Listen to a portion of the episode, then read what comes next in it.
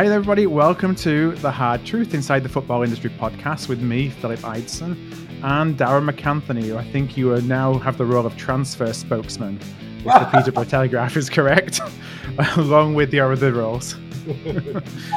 um, and and co-owner of Peterborough United. Uh, today we're going to be catching up with Darragh on uh, crowd test events, on uh, setting season ticket prices. I got a question around that. We have some other listener Q and A, um, transfers, and then we're going to have a special fans forum with Peterborough United fans previewing the new season at the end. So, how's it going, Darragh? Oh, good, pal. Um, all good. Busy, busy one. I, I was at our first, uh, well, our first stadium game at our place since mm-hmm. I've been there since January. So that was a little bit bizarre, obviously getting there, and then obviously right. bizarre sat outside watching the game, you know, like a soulless bowl type thing, and and and I'm sure there's a few cobblers and Cambridge United fans that go, "That's the normal Peterborough United game." But, fuck you, lot, if that's the joke you want to make. But it was, uh, yeah, it was a bit surreal. I was with the manager. We were sat up watching the game together, and he was just saying, "Yeah, this is like really eerie." Um, but yeah, it was good, good workout. We played Coventry, really good team, one of the best in League One last year, and we purposely wanted that as our final game um, mm-hmm. because they're probably going to be anywhere from 12th to 18th in the champ, quite comfortable in my opinion. So they're a good passing team. They, they play a similar formation to us and they press the ball really well. So it was a great test, and we played two different games, two 90 minute games. So the squad got a great workout. Um, what else been going on? Finalised the new signing for a striker. Yeah. Um, we obviously sold a striker. Um, we got our squad. Pretty much the salary cap squad was announced. We did it the other day. I wanted to get that out early. You know, so we're very transparent about who's involved, who can't be involved. Um, and yeah, just ready to go now. The first game's against Cheltenham on Saturday in the, in the League Cup, and looking forward to it. All right, well, I got some questions to to um, jump in on some of those points, but some listeners may not be aware that you know Peterborough United isn't your only love. Um, that you're a big Liverpool fan, and we had the Charity Shield at the weekend, and I, I don't think you were too impressed. No, I, look, it's you know the one thing about like last season, Liverpool in pre-season were crap, and they you know they went on mm. to a phenomenal season. Um, it's all once you get to the top of the mountain in life, and this is business advice and probably sports advice. Yeah. It's really really difficult to stay there, and when you go back down the mountain, as ninety nine percent of people do, it's really difficult to have the ambition and the same strength of character to climb back up. You know, not straight away. It's really really tough to get back up again because you've already conquered Everest. And now you're mm. like, okay, I'm going back down. I got to go back up again. And in football, I guess you have to keep replenishing. You have to keep adding to your squad. You have to keep strengthening in key areas. And and I, I worry about Liverpool. You know, obviously they spent I think two million last summer. They, they bought a left back in for twelve million or eleven million this summer. And you see some of the business going on. United are about to add another very talented midfielder to their corpse. You see Chelsea getting better. Man City will get better. I, I, you know, if Liverpool win the title this year, it'd be a bigger miracle than the year just gone, in my mm opinion. You know, having to climb the mountain again, um, with other teams getting better. And I always worry about the strength and depth because outside the 11, you're not like, you know, Jordan Henderson's not in the team, the win percentage drops. You know, one of the front three is not playing well, or two of the front three aren't playing well. Who's coming in? Yes, we've got young Brewster. You know, okay, we've got Divock Origi. Um, but let's be really realistic here. They're, they're not replacements. They're not. Minamino's come in and scored a goal, but question mark still on him. You're talking about yeah, strength and debt worries me there at Liverpool. If they don't, mm-hmm. they don't do some business, and I hope they do. I mean, they've been linked with Sarr, I think, at Watford. They've been linked to Traore at yeah. You know, uh, Al, uh, you know the boy Thiago Alcantara, Bayern Munich. Um, I, I'd be very concerned if we don't bring in three or four because they've also they've, they've lost some strength. People who've got out of contract left. You've seen a midfield in the Charity Shield you know, with a 34 year old James uh, Milner playing. Um, you just you'd be concerned with handling cups, Champions League, and trying to win the league again. I'm, you know, so as a Liverpool fan, probably the pessimist in me, I don't see us winning the league. yeah, you know, it, it, was one of the things that Sir Alex was always so good at, wasn't it? Of continuing to replenish. Um, we know as you're a winner, and and not being afraid to blow up the squad um, when it made sense to do so yeah, every three, four years, Sir Alex Ferguson would almost like a mini rebuild, always yeah. uh, to keep it fresh. And if you look at that Liverpool team that came second a year ago, won it last year, gone into the third year, you, you know, it's the same squad really. There isn't really big differences in there. If you look at the spine, the goalie, Van Dijk, you know, yeah, it, just the squad strength to me is concerned. But the window's still got a, a bit of time to go. Mm-hmm. I might be wrong. They might, you know, bring in a few if they lost one of those players, you'd be you'd be almost suicidal as a Liverpool fan. If you lost one of your front three, you'd be just like, you know what, my goodness. So I read that about Mane today, ninety million Barcelona, and I'm like, oh my god, don't, don't, mm-hmm. don't And you just look at some of the business, and I, am envious as a Liverpool fan. I'm envious of the business Chelsea have done. I, I, I really am. I see some of the players and go, oh, some terrific young talent. They're like signing up, and if Liverpool, one of the biggest clubs in the world can't be competing for 40 and 50 million pound players. Uh, you know, that really yeah. something about the pandemic and how it affects ownerships. Now, do you think they have the money to spend, or they you know that's not been the Liverpool way? No, I, I, I think in fairness to Fenway, they've always recruited well. They got a good net net deficit spend. You know, they, they sold Coutinho and they brought in two world class players in Van Dijk and the goalkeeper, which helped them win the league. I don't think you're ever going to see them doing Abramovich and spend 200 mm-hmm. 300 million in one window without players being sold to, to make up for it. Um, yeah, I, I, I really don't know what's going on. I think Klopp's a brilliant manager because he tells the party line. You know, you'd probably like if you asked him, would he be a bit frustrated with you know missing out the striker yeah. Chelsea, who he wanted from uh, Leipzig? Um, but he came out and he said, "Oh, it's a pandemic. It's this. It's that." Look, it's it's it's one of the biggest clubs in the world. They should, no matter what, always be competing for some of those best young talents mm. that are mm. out there it just seems at the moment Chelsea are signing them all up, and that's I guess frustrating. yeah. Well, you've been busy in the transfer market this week. So yeah. you have sold a striker, as you mentioned. You have bought a striker. Yeah. I, am um, sure that both of those transfers are, uh, you know, they're pretty sizable transfers. And I just wonder if you could talk a little bit about one kind of Ivan Toney and, and uh, Ivan's deal. We're recording this on Monday. You just announced today, but it's going to go through tomorrow, I think. Kind of how that deal came about.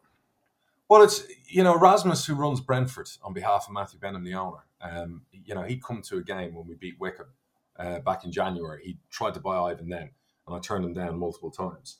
And then when the pandemic was going on in the summer and Brentford came back to start playing again, Rasmus got in touch with me again so we were banging out the deal for about two weeks because I've always stood at a certain price. I've never changed. I've never wavered. And he mm-hmm. thought, at first he thought, well, pandemic discount. I was like, no. I went backwards and forwards. Then a big club came in uh, from Scotland, and then there was other interest. And in the end, I said to both my Rasmus and the owner of Brentford, look, this is the deal. This is what it, if you want to get business done early, I respect that because we try and do the same. Uh, that's the deal. If you want it, otherwise we're moving on. And they came back, they agreed. Uh, we, some of the add-ons we, we negotiated over, and it was agreed seven weeks ago before I even came to the UK. Yeah, the player was given permission. Brentford were still playing in the in the last couple of playoff games in the championship, and um, obviously, I think it, negotiations between them and the player that's between them. I have no idea. I don't want to know what was going on. So then I came to the UK. If the deal didn't seem to be happening, um, we then started talking to other clubs. Then I went to St George's last week, and I got a message from Rasmus to say, "Oh, the deal's back on." Um, we're, we're, speaking to him again, and I spoke to Ivan and his dad, and and I believe they agreed a deal, and, and then we got a date off Brentford when it was happening. So then we kicked into gear, and we knew we needed to be ahead of this, you know, because yep. everyone we have all this money coming in from the Brentford deal, and Sky are reporting figures, and other people reporting figures. So we went and bought Clarke-Harris from um, Bristol Rovers. Uh, he's a player we know really well. We had him when he was a, a youngster. Yep. And um, you know, statistically, physically, everything about him is very similar to Ivan. And I'm not trying to put pressure on him, saying he's the next Ivan Toney. He's a very good League One striker who scored a lot of goals. We think we can improve him, and he's a really, really good addition to our squad. And we've got four good strikers. Mm-hmm. So we struck a deal with Bristol. I did the deal myself with the owner of Bristol Rovers, who's out in, I believe he is in, uh, I want to say, where is he? He's in the UAE. And mm-hmm. I actually, we were at a friendly last week at Colchester, and I personally uh, rang the owner of Bristol Rovers out there to get the deal over the line because it wasn't going anywhere. Um, before that, they were turning down bids, turning down bids. So I rang him myself. We struck a deal amongst each other. He obviously heard about the Ivan Toney thing, so mm-hmm. he wanted the numbers. I explained the process. You know, when you sell a player like Ivan, first thing you got to remember is you don't get all the money up front. It just doesn't work. If you sell to a Premier League club, you do. When we sold Dwight Gayle, we pretty much got a lot of that up front because Palace were a Premier League club. When you sell players to a championship club, there's financial fair play, there's cash flow. It's the same when we buy a player. None of the players we've bought, we've paid up front for. You pay mm. over a period of time, whether it be two seasons or three seasons.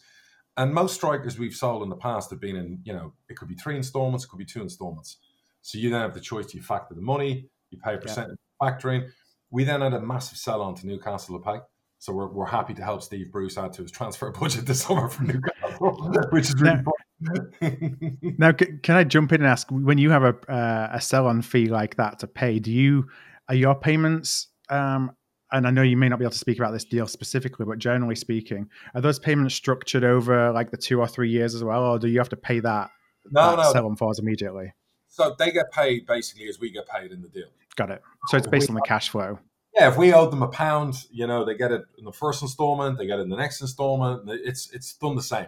Um, mm. The funny thing was, we still owed them because of the deal when we bought them two years ago. We still owed Newcastle 100 grand on the initial transfer right. fee. So, because when we bought them, I think two years ago, we were paying it over two years. That final installment was due now, so they got the sell on and the final installment. So that, that's quite normal business. Um, and, and that's the way we work. And look, Newcastle were really good to us.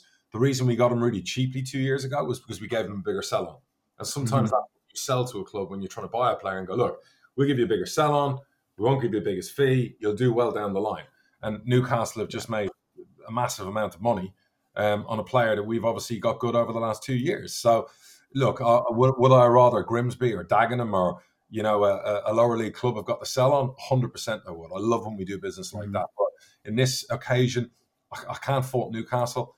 Um, the guy who runs it there, Lee, who does the deals, um, they, they were brilliant with us when we bought them, and they were brilliant, you know, recently as well with when we were obviously selling them, and then their payments were yeah. due. So that's just the way it works. So for a club like ours, who got stuffed out of probably four million last year when our season was cut short, stuffed out of money during the pandemic, with all the mm-hmm. with that, and then stuffed with probably another four million deficit this season, to sell a player like that in a pandemic, uh, you know, again, I'm not trying to pat anyone on the back but any League One club who's done the business we've just done, it's almost a miracle.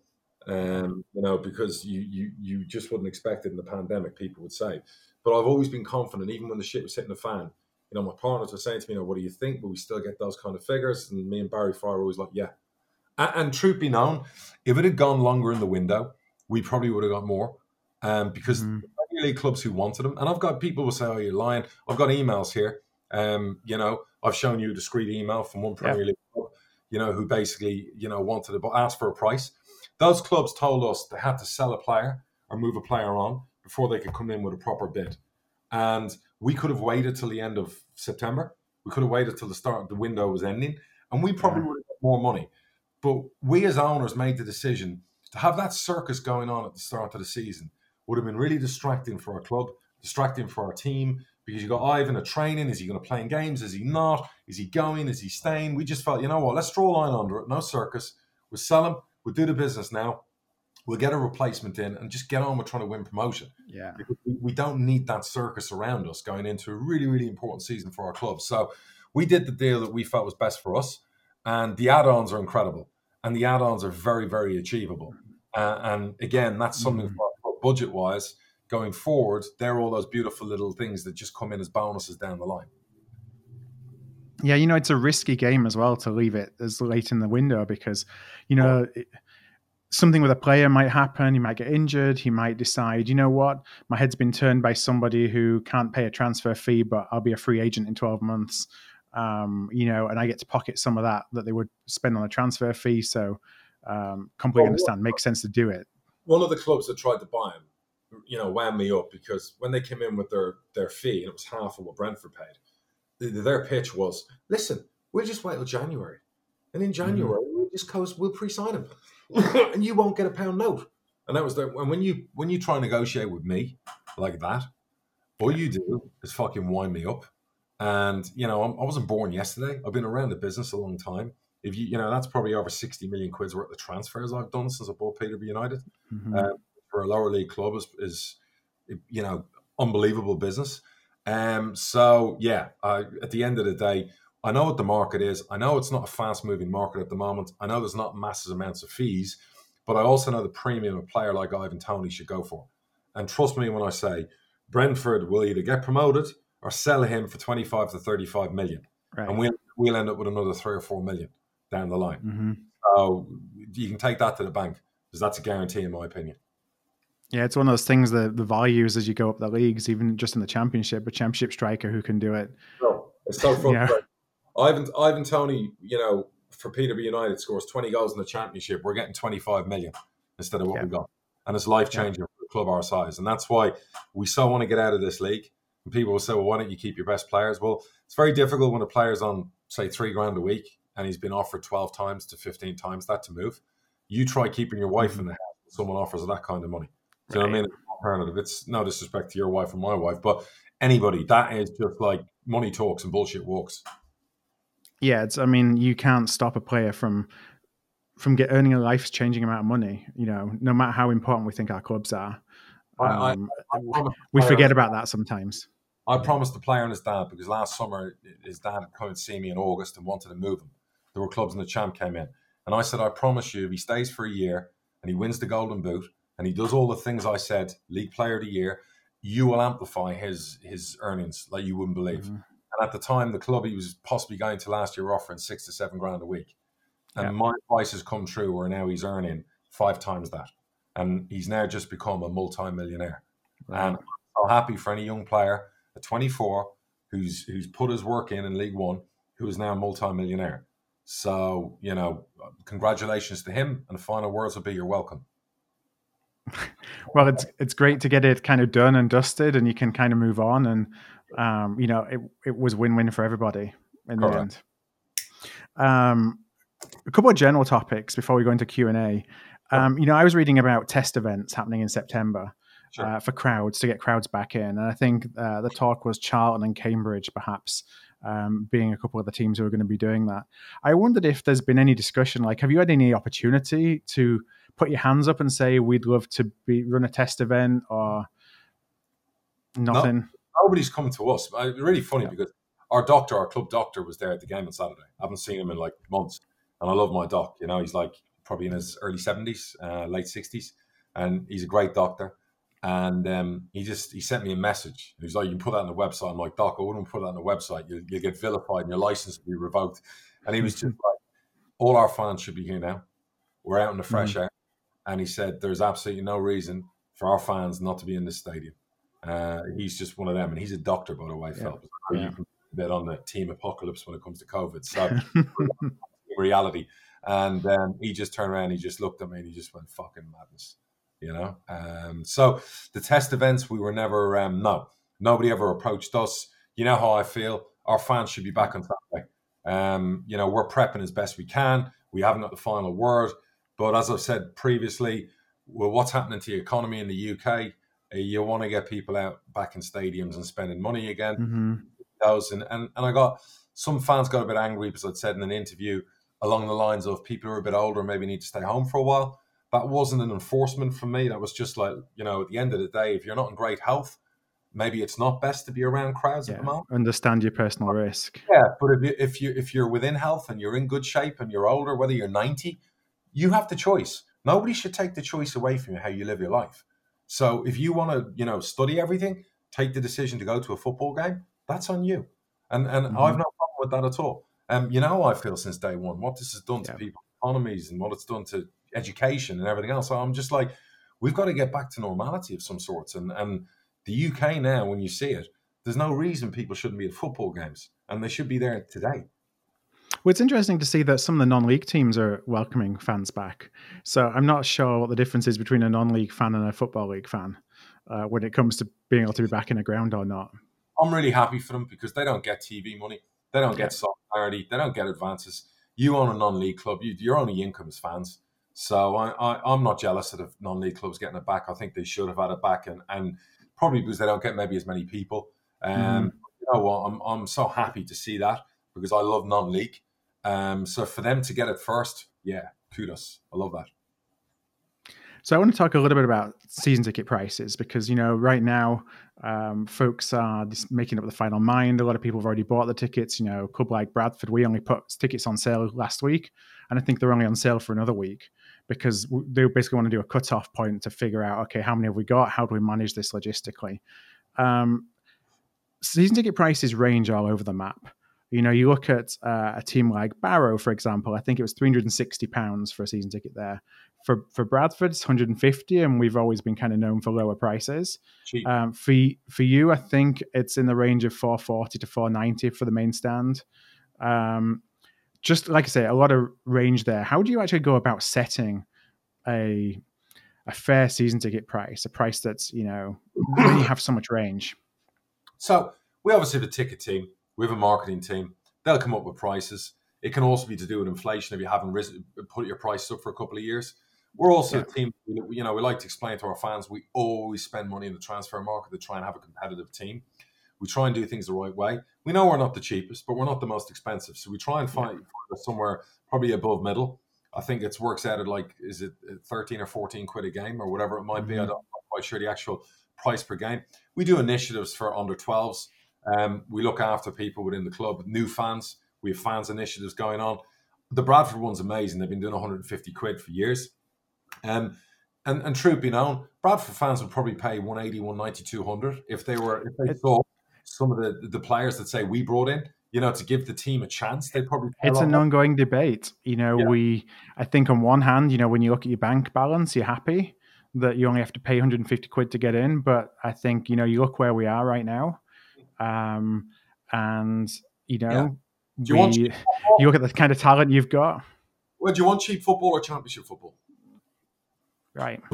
yeah. I mean, that's the. we're struggling with that, you know, because I think so many supporters are thinking this is too cheap. And we love the fact that it's, we love the fact that when folks are back in the stadiums, the, the atmosphere it generates, and that, you know, you really feel as though you're not necessarily in a League Two environment, but the players on the park are still, you know, League Two, maybe League One standard because of the price that we're able to pay them. So if I own a Bradford, and, and trust me, I've looked at that club many times. You know what I mean? Because of the opportunity. I, would be very transparent with the fans and go, look, at the start, we'll keep it at a certain level. But as we're going to go and rebuild the club and go for back to back promotions or whatever else, you must understand as the product gets better, the price is going to get higher. Mm-hmm. And as long as fans know that in advance, and as long as you're very honest about that, that without doing that, with everything in, in the landscape now financially and financial fair play, it's going to be impossible to get Bradford to the championship. So the fans, the fans have to play a part in that. And when we get yeah. to the stage where we can generate the business to be self sufficient, we can look at that. Like I know if we're in a new stadium and we're in the championship and we're thriving as a club and we're bringing in 25 million pound sales from players, we can be a lot more affordable for the general public in Peterborough. And unfortunately, it's like you're punishing people at the moment because you're trying to chase that success. And mm-hmm. they're the pressure of making sure you deliver the success. You have to A, deliver the product. So that's to be good football, and B, the excitement, and then see the results. And we failed recently with that. Uh, you know, yeah, we won promotions, we've won cups, we've had some great times, but we failed recently. So we have to back that up because you you can't keep charging your fans without giving them everything else. And if right. you look at what we've done in recruitment this summer, we've spent a lot of money, and we're we've kept the same team from last year, although one person's gone, and mm-hmm. that's our promise to the fans as well. We're going to try and give you what you had at the end of last season, and try and go again, and try and put the pandemic behind us and and how it ended. Uh, and yes, there's a price to pay and we've been very, very lucky that our fans have been brilliant with us. Do you know I mean? We, we've had a tremendous response to our season ticket sales. Yeah. Well, let's go into some listener Q and A. Um, we have lots of questions we got this week, so I'm going to be asking them over the course of the next uh, few weeks. We also have we put out a call for uh, people to throw names of players at us.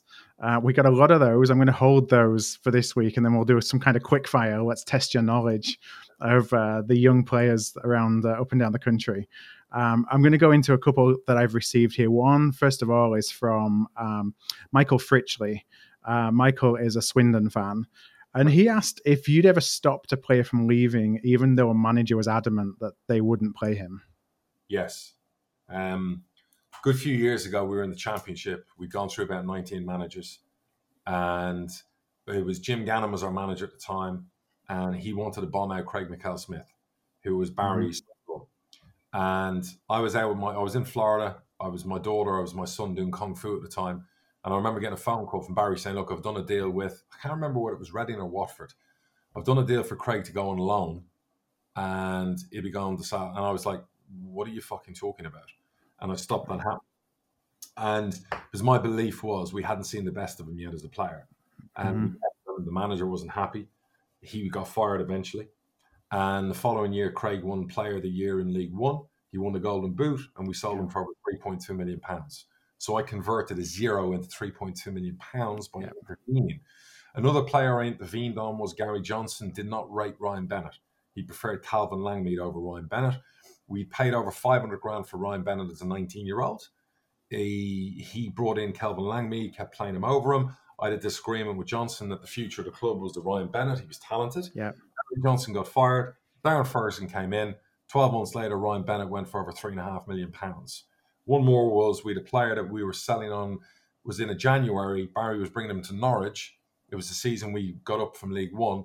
And again, I stopped the deal. And that player stayed. We promised to sell him in the summer, and he helped us win promotion. So, mm-hmm. yes, that's happened. I have to do what's right for the football club sometimes.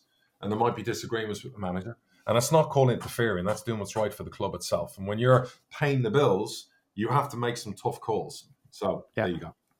All right, thanks. Um, now, one of the questions that um, Michael asked was actually about Eoin Doyle and his time at Bradford and kind of um, what our feelings were on the saga with Eoin Doyle last year. With uh, you know Bradford, uh, he started the season with us. He went off to Swindon. He scored pretty much every week just to rub our noses in the fact that he was at Swindon rather than at uh, at City. Um, and obviously, he ended up leaving and he's gone to Bolton this year. Now, I can add a, a, few things in there in a moment on on my thoughts as a Bradford fan, but as an outsider, kind of how do you look at Eoin Doyle and what he did last year? Well, my previous manager Steve Evans and me fell out because he wanted me to sign Eoin Doyle, and I didn't want to sign Eoin Doyle, and this was going back a couple of years ago. He didn't fit our profile of player striker wise. Um, yes, every now and then he comes up with a brilliant season, probably like a mm. lot of when they need a new contract or they need a move, they'll have like a, you know, but he's never be consistent enough for me. And that's no slight on the player. He's he's he's a brilliant goal scorer, um, best player in League Two last year, and, and Bolton have done good business to bring him in. Um, but not for me at that age and what Preston wanted and the wages he was on. It was like it just didn't make yeah. any sense. Myself and Evans actually, before he even started that season, we we nearly, you know, I was ready to strangle him. And uh, Steve, Steve probably doesn't remember that story, but yeah, my wife will remember because of the, you know, the noise coming from my offices that night, um, you know, on the phone. But um, I, I don't know what went on at Bradford. It seems strange. He went to Swindon, it clicked, scored a shitload of goals at Swindon, yeah. but back to Bradford, still didn't work. So it, I said this before. Sometimes players with certain clubs, it just doesn't work. We've added ourselves with certain players. We've had one recently. You know, we spent a lot of money on when he was younger, and he just doesn't do it for us. But when he was out on loan, he's done it, and when he gets sold, he'll probably do it again.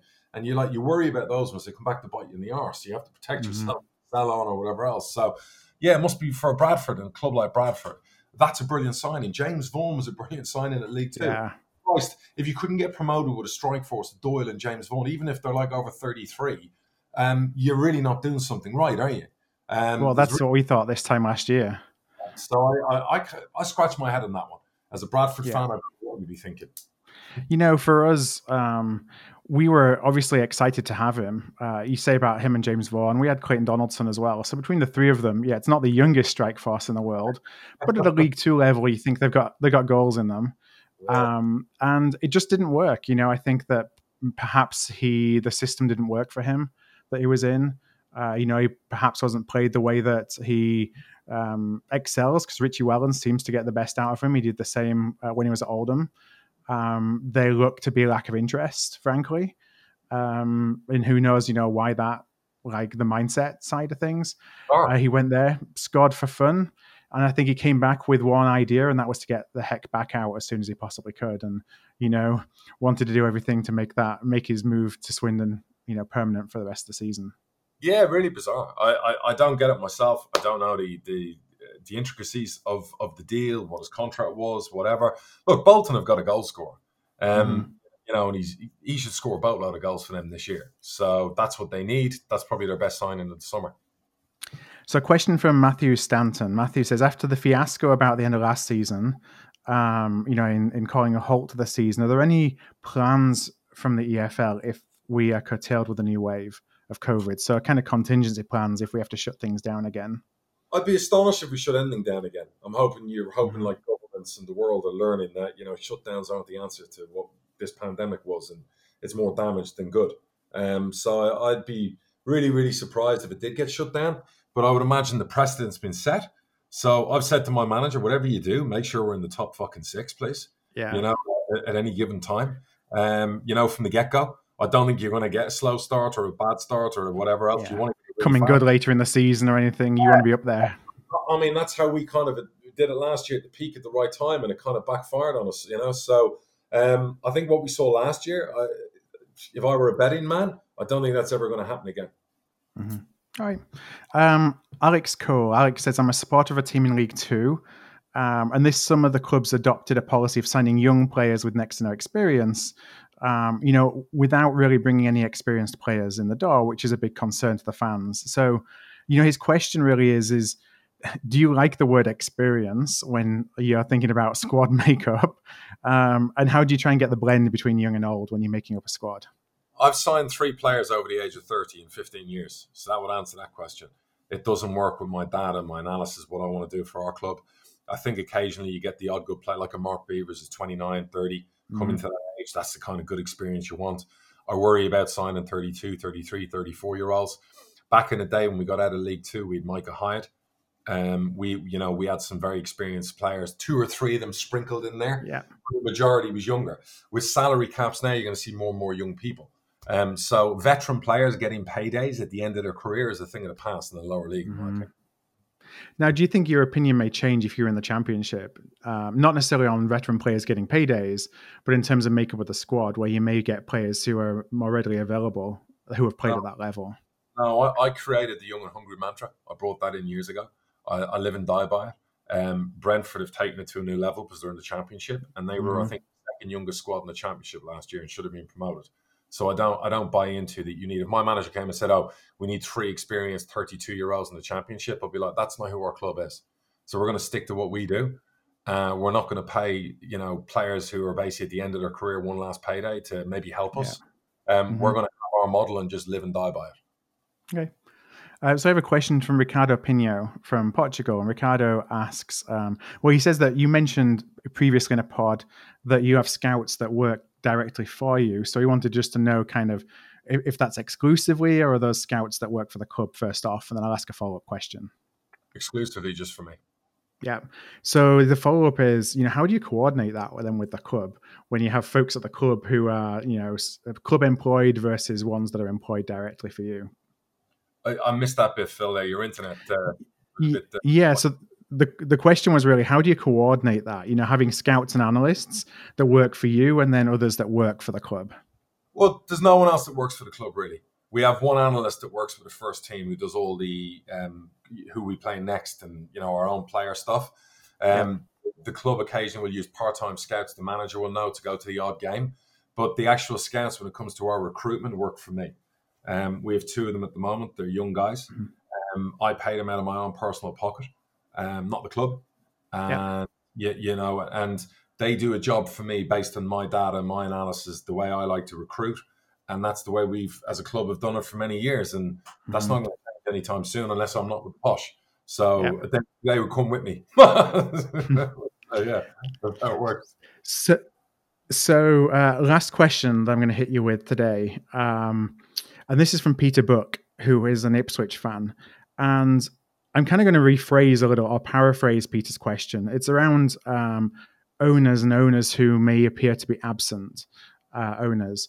You know, do you do you see what the motivation is for an owner to get involved and then not be uh, visible in a football club? And and should supporters be concerned when they have owners who, you know, appear to be taking a back seat?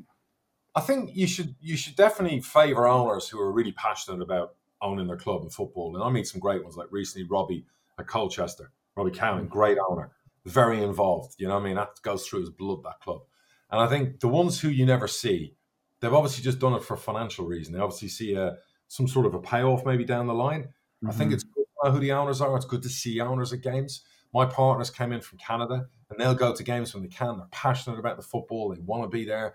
It's not just a, a, a monetary thing. It's it's a Peterborough United thing, and you can see them. They hurt when we lose. Um, and I think some of the silent owners that you never hear from or see, I'm not sure they hurt when the football club loses yeah. a game of football.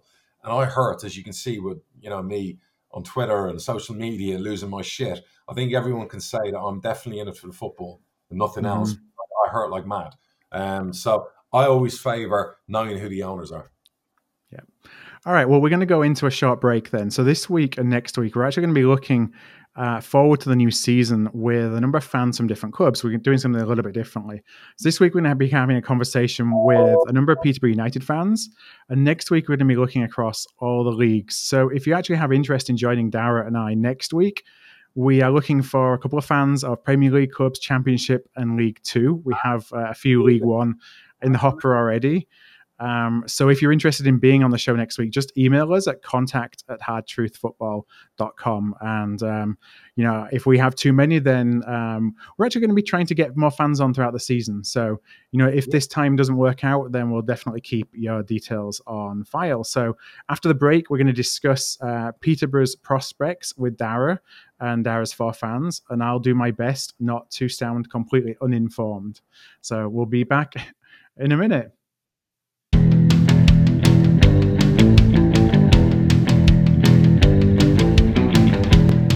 So, hi, everybody. Welcome back to the Hard Truth um, podcast. And we are here with a, a, number of Peterborough United fans. So, we're joined by Simon Scarborough, Dale Pete, Caden Peacher, and Nathan Brown to have a chat about what next season looks like, along with Darragh.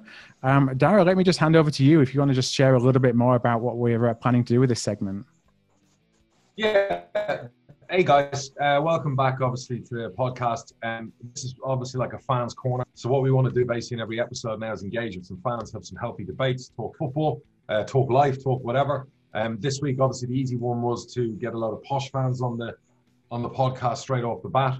We're looking forward in the future. Anyone out there, whoever you support, even if it's men's football, ladies football, feel free to contact Phil. Um, you know, email us at the podcast and, and let's engage and talk about football. So to all you posh fans on the podcast at the moment, you guys, welcome and uh, looking forward to having a debate. So, uh, Phil, you take it away and, let, and, and tell us what you need from us. Yeah, so I guess I'm going to start, um, and I'll just pick because uh, Simon is on my video here. I'm going to start with uh, Simon. So we've had a couple of transfer business from the last few days with the posh, whether it's um, uh, Ivan Toney leaving, Jonson Clarke-Harris coming in.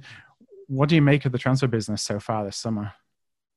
Oh, First of all, hi guys, thanks for having us on.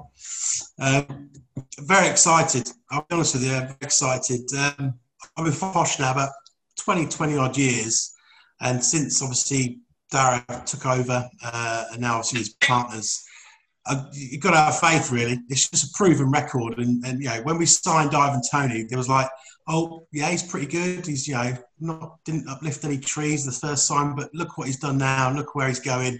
You've got to be realistic. You know these you've got to trust in the people who run the club. They know what they're doing. They're not just you know sticking their finger in the air and choosing people from the know. You know they've, they've been uh, they've been doing their their due diligence and scouting and speaking to other people that know the player. Um, but yeah, very very excited. I mean, you know, Jonson Clarke-Harris, a lot of people say, oh, we've had him before and it's a lot of money. But what he did last year, the last two seasons at, um, at Bristol Rovers, mid table Bristol Rovers side, to score that goals. You watch the goals he scores as well. His left foot, he's like, he's, like, he's just unbelievable. It's like, you know, he's, he's so strong.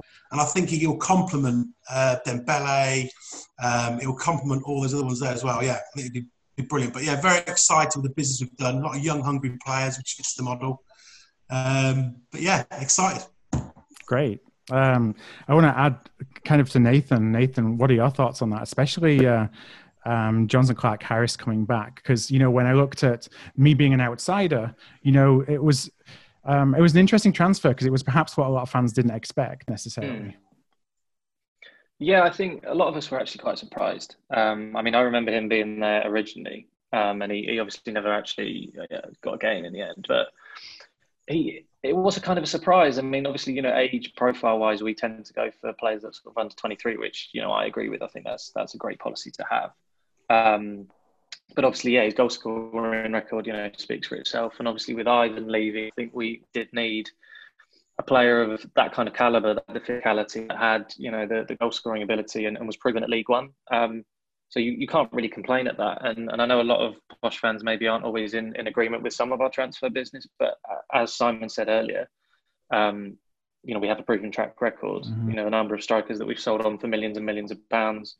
Um, and again, you know, with Ivan, it's, it's kind of ironic that uh, a club that has a similar kind of policy to us has now gone and, and signed Ivan right. from, from, a club lower down the, the, division, which is what we do. So, you know, there's a lot to be said about that. Um, in terms of other players, um, I think Ethan Hamilton will, will, prove to be a really, really good signing. Um, you know, I'd seen a lot of him. I saw him score that that wonder goal at, at Posh a few seasons ago. Um, we just seem to have improved on the squad again, um, and you know, getting the players back that had come in um, last January, you know, has been perfect. That's exactly what we needed. Um, and you know, I, I think we're going to have a really, really good season again, and, and this is probably the most excited I've been for a long while mm-hmm. um, about Posh, and, and, it's just you know great to see, and, and yeah, I think the business has been as, as spot on as it could be. So, Darragh, I want to bring you in just on um, on Jonson Clarke-Harris and kind of the age of Jonson. I know that we've talked before on the pod, and you obviously look for younger players uh, rather than older players. And while it's, I think it's unfair to say somebody is old at 26, but it's a little bit older in terms of your model. And I just wonder some of your thinking in terms of, you know, that being the right deal to make, paying a fee, giving them a long contract. Basically, sorry, I was just a manager ringing me on the phone. Gaffer. Like, um, basically, we, we looked at it and went, well, go and find an Ivan Toney. You know, what are you going to go and sign that can do 80% of what Ivan Toney does for our team? Because you're not going to find someone to do 100% of it straight away. It's not going to happen. We're not in the Premier League. We can't go out and sign a like for like straight away. If Liverpool lose Mo Salah, they're going to spend 75 million to replace him. Um, and looked at Ivan Toney, what he brings to the 11, he brings to our team defensively, offensively, physically we did our data, our stats, and we had to go outside of our normal recruitment spectrum of we don't sign players for big money over a certain age. And the only one that was screaming at us off the page from young Premier League players to lower league players to Football League players was Clarke-Harris in League One. And we made the conscious decision that we don't have another year or three months or four months to give a striker time to adjust. You got to remember when Ivan came to us two years ago, he was on the bench for the first few months you know, it took a while for him to get in a stride and get into the team and become the player he's become. We want to win promotion. So we were like, we've got 90% of the same squad and team that were vying for promotion last year. How do we bring in someone as close to him as possible that can we can go from the get go? So Clarke-Harris was the one screaming at us off the page. The manager loved the move. It was him and one other player that could do a similar job. So that's when we said Clarke-Harris is number one. Once we know Ivan's going, we're going to do a deal with Bristol. We'll bring him in at the moment, he's probably two, three weeks behind fitness wise. So you're not going to see the best of him probably until later in September. Um, but complementing our strike force, we're also very fortunate. We're in a very different position where most years when we sell a striker, we don't have a lot of other strikers. We have one or two that are okay, and then we have to bring one main man in. We've got Dembele as a striker now. Clubs want to buy him. We're not selling him. He's a he's a phenom at that level now. He's a converted striker. We've got Mo Eisa, who's a million pound signing last summer, who was probably the third, fourth leading goal scorer in League One last year. And then with that, we've got the best 17 year old outside the Premier League up front, who's as quick as Usain Bolt, which is Ricky-Jade Jones, who's been our leading goal scorer in pre season, who we think we're going to be in a position next summer where we don't actually have to go out and get any striker or replace because this kid's going to be the absolute real deal. And he's learning his trade. And now we've got four strikers to complement everything we do. So we're in a really, really strong, we feel, strong position in the in the striker course. We've got four good ones. So I'm going to uh, open this up first of all to Dale, and then I'm going to come over to Caden. Um, you know, if you were on the phone to the gaffer right now, which gaps would you be suggesting that um, you know you feel that you may still need to fill? Are there any positions you feel that um, we could do with another one, two players in? Uh, for me, it's always been a defensive side of things. I think going forward, we have no problems with that. We've always been an attacking team, mm-hmm. um, but I think sometimes our defence struggles a little bit more, um, and we leak goals when we could be keeping clean sheets. But other than that, no, I think the squad is is perfect as it is. Aiden, do you think it's do you think it's oh. strange that not just our club, but we don't really spend like millions of pounds on a defender. It's always a striker which gets the sort of limelight. I mean, don't get wrong, they score goals, they win your games, but you know, it's weird really. At Posh, I don't, I can't remember.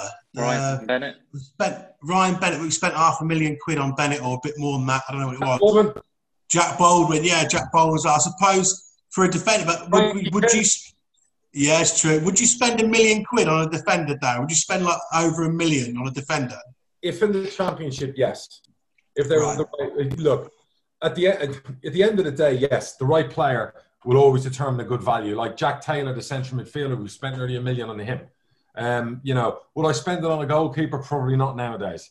Defender, yes. Midfielder, yes. Striker, you'd spend obviously more because right. usually they're the ones who get you the big bucks. They get you the goals. We but we were really lucky this summer. We feel we got a 17 year old, which was like not having to spend a million quid, but he's already worth more than a million quid. You know, and I call him Franz, and that's young Ronnie that we got in that we knew about from Barnet. And if you see this kid and you ask the first team and you ask Beevers and players around him, fuck me, this kid's going to be a top, top, top, top player. Um, so, you know, we feel in Frankie Kent, we've got somebody who we think, you know, he's one of the best centre backs outside the championship. And again, can go higher. So we, we feel defensively we're in a really, really good position. Brilliant. And don't forget, we just got a goalkeeper win the Golden Gloves you know, I think we were the seventh best defense in League One last year, which for us is the best defense for us in 15 years. So defensively, that's astonishing because we are a swashbuckling goal scoring team. But actually, at the moment, if you look at it, our defense was, as a core and a unit, are all still together and they're probably going to get better. So, Caden, do you see any gaps that um, you know most striking? Or are you pretty happy with where the squad is? Um, I'm pretty happy with where the squad is personally. Um, we've signed some top players um, this transfer window. Um, Jonson Clarke-Harris, Ethan Hamilton, Ronnie Edwards. We've signed some top players. Um, I don't think really need, we really need to bring in any other players. Maybe a centre back, um, but other than that, I think we've mm-hmm. we've done really good this summer. Now, Darry, you put out the graphic last week, or the club put out the graphic last week of the squad um, and the salary cap squad, if you like, where you left off a couple of players. And we talked about that before about that's just the nature of the salary cap. Now, you had one um, open spot, which I'm assuming is the spot you just filled. So, are you done? Go on, spot? Phil. Put him on the spot, Phil. we, haven't, we haven't filled it, Phil. Right. So that could be that could be a phone call about it now, but no, we we we've got we've got one spot left. Mm. Um, you know, financially that we can do. Um, that that's tight, and um, you know that might be now. That could be in four weeks' time. Yeah. Um, we're good to go. We can we can play in the league on Saturday. We you know we've got a squad. We feel confident that you know of of getting us promoted, but we've just purposely left that one slot left just in case that something special comes up um, that maybe we need. Did um, you say Sammy or Slot, Darragh? I'm, not going to talk about any clubs. Uh. Any players, you know, that are unaffordable because they play at higher levels. Um, you know, but we just left that one slot open that we feel, if necessary, we'll go in, we'll fill it, we'll get it done. Um, I, I know what the fans want, but you know, uh, at the end of the day, we have to be we have to be reasonable as well. It's League One, it's salary cap, it's you know, it's, it's very, as, as shown with Reece Brown, it's very difficult to get to the salaries of the championship. Um, so, yeah, so let's see what happens with that one slot. Like I said, could be today, tomorrow, could be in four or five weeks' time when the window closes. But I wanted to purposely leave space in case we need to uh, go and add a little extra ingredient somewhere. Yeah, and you never know what might come up towards the end of the season. Players that aren't available today, suddenly on transfer deadline day, you get uh, you get a phone call you never even thought they were in the realm of possibility. Right. One percent. You have to. Just, I, lo- I love the salary cap, and I wanted to manage it as best I could. And it lets players who aren't in it know they have to go and find clubs who's not going to play. It lets our fans know who our squad is. I, to me, it's it's a great thing. So, from you know, looking at this season, uh, I'm going to go around the table again, um, and I'll start. Uh, this time, I'll actually start with you, Caden you know, are there any teams that you fear the most in League One this season that you think are going to be the biggest competition? Um, I would say Wigan, if they get out of their financial difficulties and all mm. that, I think they'll be a very good team challenging for the title, maybe. Um, but yeah, I think there are some top teams in League One this season. Um, you know, this it could really because um, if you think about it, there was Fleetwood last season. No one expected them to get anywhere near the playoffs, and um, yeah, it just came out of nowhere. Yeah, and the same for Wycombe as well. You know, you always get these teams that you never, when you're looking at the beginning of the season and you're kind of positioning them where you think they're going to be, you think, ah, you know, they may struggle to even survive, and they surprise a lot of people.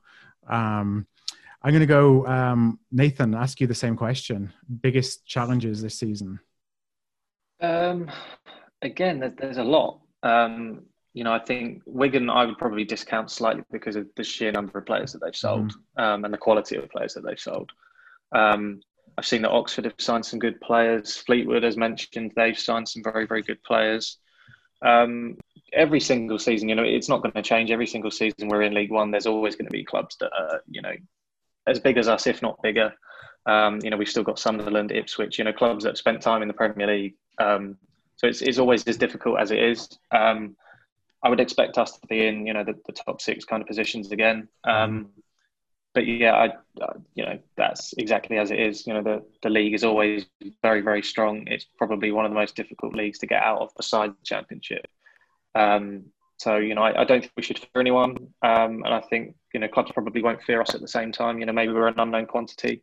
Um, and maybe that's a good thing going under the radar. Um, so, yeah, I, I, wouldn't really say that anyone's, you know, too much of a worry. I, I think we just have to go there and play our game um, because we're very good at it, you know, when we do do that. Um, Darragh, un- unknown quantity. Do you think? Do you agree with that, or do you do you think that because no, you were, you know, a lot of the same players this year as last year? You... I, I think as a settled team, I think a lot of people know who we are. Mm-hmm. Um, I, I, I think some clubs will fear us. I think when we get on our stride, I think you know it's it's always good to be able to like in the old days and you know be able to score a lot of goals. I think there's always that fear factor, regardless how we've ended seasons or finished. People don't like playing us. Um, I'm I think Hull are going to be the favourites to win the league, in my opinion. Um, you know, and the reason I think Hull is they've kept some good players from last year in League One and Championship. They recruited well. I've trained McCanwell um, as regards to recruitment. I think they've given him a chance. He's been in the playoffs in League One with Doncaster. Um, you know, they're a big club. And then there's the usual suspects of Portsmouth, yeah. Oxford, Ipswich, Sunderland. You, you, nobody really knows. It's a real unknown quantity, the majority of the league, because of the lack of recruitment and who signed who, who's kept who. Everyone's trying to get their head around salary cap. Um, I, I, think it's a wide open league. And I think from coming up, you've got Plymouth and Swindon and, and Crewe, who I really like. You've got some really settled young players who've been together. And if they keep them together, could be a surprise package. Who knows? Yeah, that's that's kind of what I meant by unknown quantities because you know every single season we start it and we have no idea how it's going to go because as we say, you know, teams always come into it. Wycombe we would have never even thought would have got even close.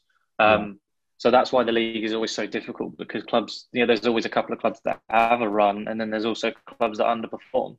Um, so you can never really tell, can you? And, and that's why I meant, you know, unknown quantity because we may be one of those sides that, you know, go on and have an incredible season and win the league. We just, you know, you can never tell. Absolutely. Simon, from a squad togetherness perspective, that's one of the things that you talk about teams like Wycombe, you know, and they often get they they do well because they they're, they're working for each other rather than a team of individuals. And I just wonder kind of what kind of sense you get. Just you've obviously seen, I've been watching uh, Peter for a long time. You've seen most of the players last season already. Do you get that sense that they are a, a kind of a squad as opposed to a team of individuals? Yeah, two words. excuse me, two words really. Darren Ferguson. Every year, I've seen managers through Peter obviously come and go um, more under Darren than previous owners, but it's uh, they you're looking at basically Darren Ferguson. What he does do really well, I've noticed this, and you can see it from the stands. There seems to be a togetherness with the players. They all sort of. I, I, I, it sounds silly, but he celebrates on his own. No one really runs over to him from a fan's perspective, just visually, you know, they all go together. The whole mm. team is huddled around when someone scores, or if someone's put a great tackle in or a great save. There seems to be people all over congratulating each other. I think for a fan's perspective, when you see that, you think, yeah, you know, there's something's right here. You know, it's uh, they've got something right. And I think, and with Darren's teams, um, what I've seen over the years, there's always had that togetherness, um, no matter what. You know, when we've been fighting down relegation or going for promotion. It just seemed to have that, you know, where everyone seems to know each other's role and, you know, they seem to get on from, from a perspective as a fan and what you can only see without actually speaking to all the players. Yeah. So, yeah, I think it's there. And Darren Ferguson, I think he's, he's the right man for this. You know, he's the right man to get us out of this league. Now, Darry, you've kind of piggyback on that. Mm. Sorry yeah, to butt in. No, please go ahead. piggyback on that. Um, I think this is probably the most together squad that we've had um, since we've been back in League One. You know, this kind of feels like the sort of days when we were in the Championship and our squad really did feel incredibly sort of settled and positive. Um, and I think from sort of January onwards, from when the players came in, um, the new players that we signed in January, when they came in, we suddenly actually felt quite confident. We actually felt like we were going to do it. And I think in previous seasons, or at least in the last few seasons, we certainly haven't had that feeling of, I actually think we can do this. It, it felt gen- really, really genuine. And, and that was incredibly important for us as a fan base, I think, because we needed to believe again. We needed that kind of, mm-hmm. that, you know, re energizing, if, if want of a better word, really. Yeah, and I was I was just going to ask Darragh. I know you were at um, you know at training camp a couple of weeks ago. You saw it firsthand. I mean, are you pretty happy with the togetherness of the squad right now? Players are in a good place. Um, they understand what was taken from them last year.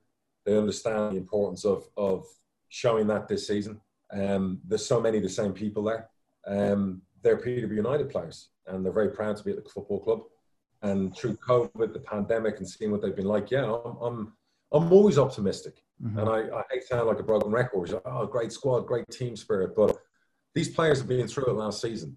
And they were getting to the stage where they looked pretty, pretty tasty. And 90% of them are still here. So it wouldn't shock me to see them kick on to another level. Um, and that's what I kind of expect this season. Yeah. So let's wait and see. Uh, we'll find out soon enough.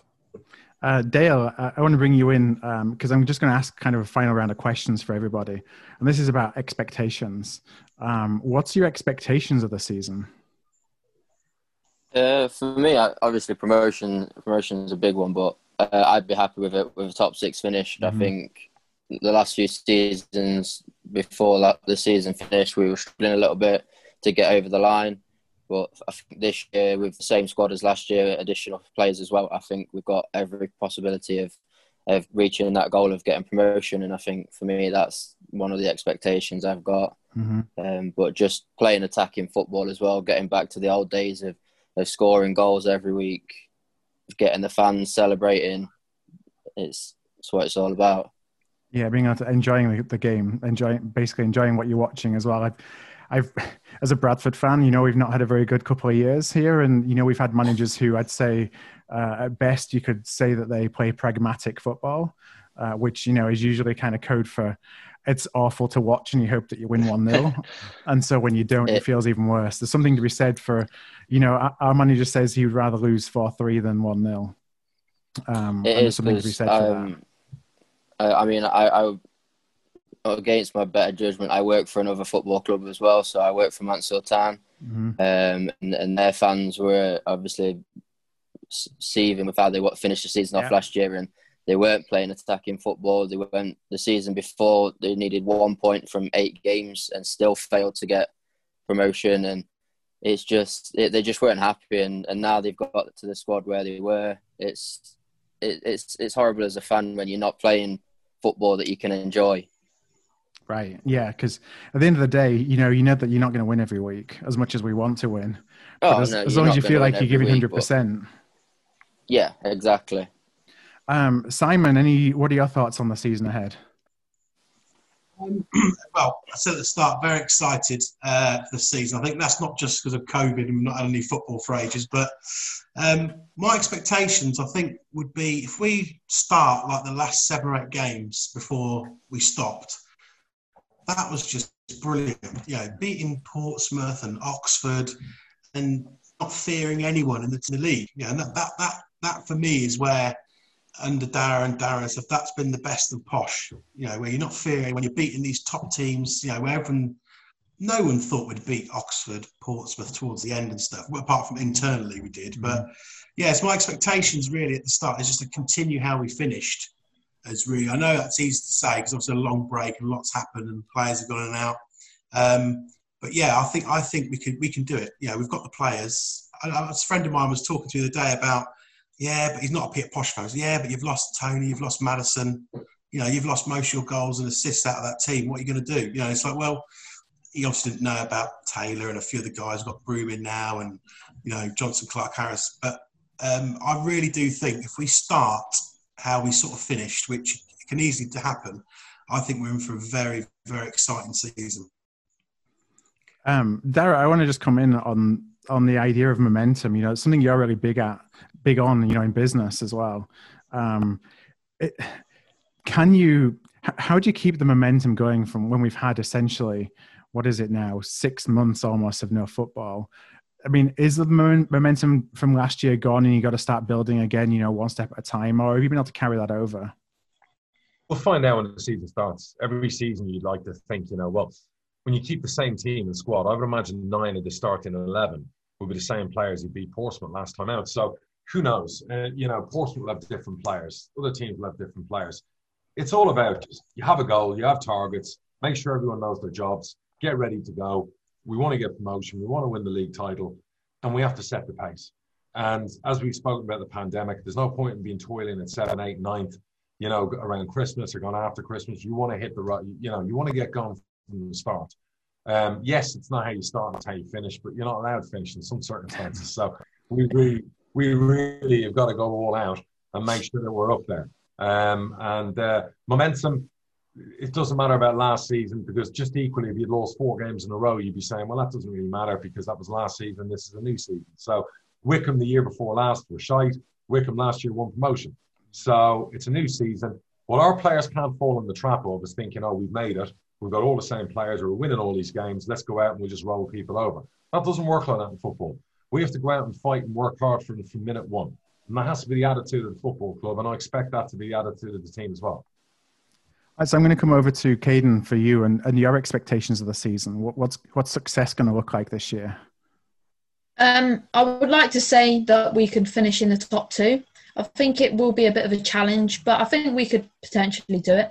Um, I would be happy definitely with a third or fourth uh, mm-hmm. position finish. Um, what looks different though is every year we usually bring in a whole completely different squad, and this year, as Darragh said, we've still got ninety percent of the players from last year, and um, yeah, I'm really hopeful for this year, and hopefully we can push on and get promoted. Yeah, I think that's so important is being able to keep that core. Um, again, I, I cannot talk from a Peterborough perspective, but from a Bradford perspective. And we had some success, you know, middle of the decade, and that was built around a core team that we'd add to every couple, you know, a couple of players at the end of the season. Everybody knew how everyone played, and it was just kind of incrementally improving. And the moment they, they decided to change that, we went downhill pretty fast um, you know, thinking that we just need to get rid of everybody, start from scratch again. So I think that's going to be one of the big things that counts in you guys' favor this year. Um, Nathan, I want to come over to you as well. You know, expectations from your perspective. Um, as I said earlier, top six. I wouldn't feel like we'll be any lower than that. Mm-hmm. Um, I'd like to think top two. I'd like to think we'll we'll have a title challenge definitely. Um, you know, similarly, would just be happy anywhere in the top six. I think really because we've had so many years of, of almost making the playoffs, you know, last season and, and then the season before. And it would just actually be nice to actually be in that mix and have that kind of excitement again. Um, you know, I think in terms of, of what we'll do, I, I genuinely think as long as we're consistent throughout the season as well. Um, usually, you know, we start off amazingly, and then Christmas we have a, a bad period, and then you know we're inconsistent after that. Um, you know, last season that kind of changed because we had so many you know wins on the bounce and, and, we were actually really really playing well so i think we don't necessarily need to fly out of the traps i think we just need to be consistent throughout the season um, you know longevity at the end of the day um, you know it's not a marathon it's it's a sprint at the end of the mm-hmm. day um, but also i think the element of of sort of revenge that we've got on with this season i think will actually kind of be a, a secret weapon in a lot of ways i think it'll be you know one of those mentalities where you know we are going to win, we are going to do this because of what happened last season, and I think you know clubs in in hindsight should really really fear us because of that. I think you know we've got we've got that in our armory, and that's something maybe we haven't had. Um, and if you look across the squad, if you look, you know, from goalkeeper to, to forward, I don't actually think there's an area that we're weak in. Mm-hmm. Um, I think maybe regularly we've had areas where we thought, I'm not so sure on that. Um, whereas if you go through the team now, I think we've got as strong as uh, strong as 11, a 11 as we've had um, probably since the championship. I would say, um, you know, position for position. So I guess I'll put you on the spot, and I'm going to ask the same question to everybody as we kind of go around the final time. Who's going to win the League One Golden Boot this year?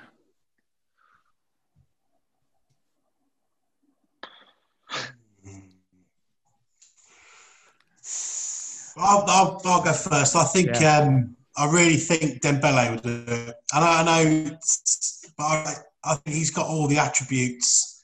If you look down, like the pace of Jack, like Jack Marriott, you know, he's got his finishing ability is really good outside the box. He's got a low centre of gravity. He's got all these sort of aspects that I think he could be a really top striker in this league. And I think, I think he'll pip it. I think he'll he'll play. It's injury free. He never got injured. I think he got injured once. I think in the season. I think, and then suspended. But if he stays injury free, I think he's got a really good chance of getting it. Really good. Dale, I'll come over to you. Um, I think it's a tough one because I think there's obviously a lot of good strikers out there, but mm-hmm. with how we played in a, a, mid-table team and still managed to score 16 goals in all competitions, I think Clarke Harris has got to be a, a very good contender for it. Because if you can do that in a lower league, League One team, right. imagine what he can do in a, in a very good. Yeah, he can do a fantastic job with a very good League One team around him. So that's that would be my option for right. for it. Nathan.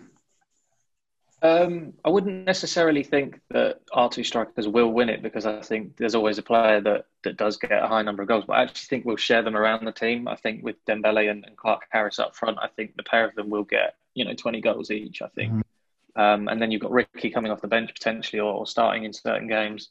I think he will hit you know five or ten goals, which you know will be huge. I think Jack Taylor, who showed last season that he can can get a goal from midfield. I think it'll be a lot of of goals shared around um, rather than necessarily one player like Ivan getting, you know, 25, 30 goals this season. I think it'll be um, much more shared around and, and that'll actually be, you know, quite a positive thing, I think. Um, and Caden? Um, yeah, I think it'll be all shared around really because we've got four really good strikers: Siriki Dembele, Ricky J. Jones, Mo Eisa, and of course Jonson Clarke Harris. I think we'll score a lot of goals next season. Um, which is what we usually do. Mm-hmm. We've got a lot of strikers. Um, I'm very looking forward to it. But one out of them four players that I would have to say, I, I would have to go for Siriki Dembele because he's a really good player. And watching him play, he looks like he's going to be a really good player. Well, Darragh, I'm not going to put you on the spot to choose, you know, which one of your uh, kids you like the most. That's but... easy. uh, Clarke Harris will win the Golden Boot, and Dembele will win EFL Player of the Year for League One. There you go. Share the spoils all day long. So I'm going to final word, Darragh. I want to hand back over to you just to kind of share some final thoughts as we go into the season, and um, uh, you know what you're looking out for. Well, look, guys, thank you very much for tuning in today. It's been a pleasure having you, and hopefully we'll have a lot more football fans coming up. All I'll say is, is my message is before the season starts with the League Cup next week and then the league the following week is, I wish every success to all clubs out there, all players out there. Um, cannot wait for fans to come back because it's it's right to do it. Um, for those fans who don't get to come back, I'm, I'm gutted for you. But uh, as I've said from day one since I did the podcast, I've always said better days are ahead. 2020 has been a fucking shit show. Excuse my language for Cade who's over there listening. but 20, 2021 is going to be probably the best year for a long time. So really looking forward to it. So all the best to all of you. Thank you for tuning in today. Thank you. Thank you, Darren. Darren. Thank you, everyone, for joining us on um, on this fans forum. We're going to do another one, like we said earlier, um, covering really Premier League, Championship League One, League Two. So if you're interested in being a part of that next week, just email us at uh, contact at hardtruthfootball.com. I want to give a shout out before we leave to Graham Palmer. Now, Graham wrote in, he's a listener of the show, and he's running a 5K a day for 10 days in a row for Macmillan Cancer Support. This Wednesday, so the day that the pod goes out, um, will be his 10th and final run for the challenge. So if anyone's interested in uh, looking that up, looking Graham up, sponsoring, uh, just go to 10daychallenge.macmillan.org.uk and just do a search for Graham. That's Graham Palmer. Um, Good luck, Graham. Yeah, and finally, next episode will be Wednesday, the September the 9th. So uh, we got tons of questions coming in. We're going to get to those over the next couple of weeks. Keep those coming. Um, until next week, Darren and I will see you all again soon. Take care. Cheerio, guys.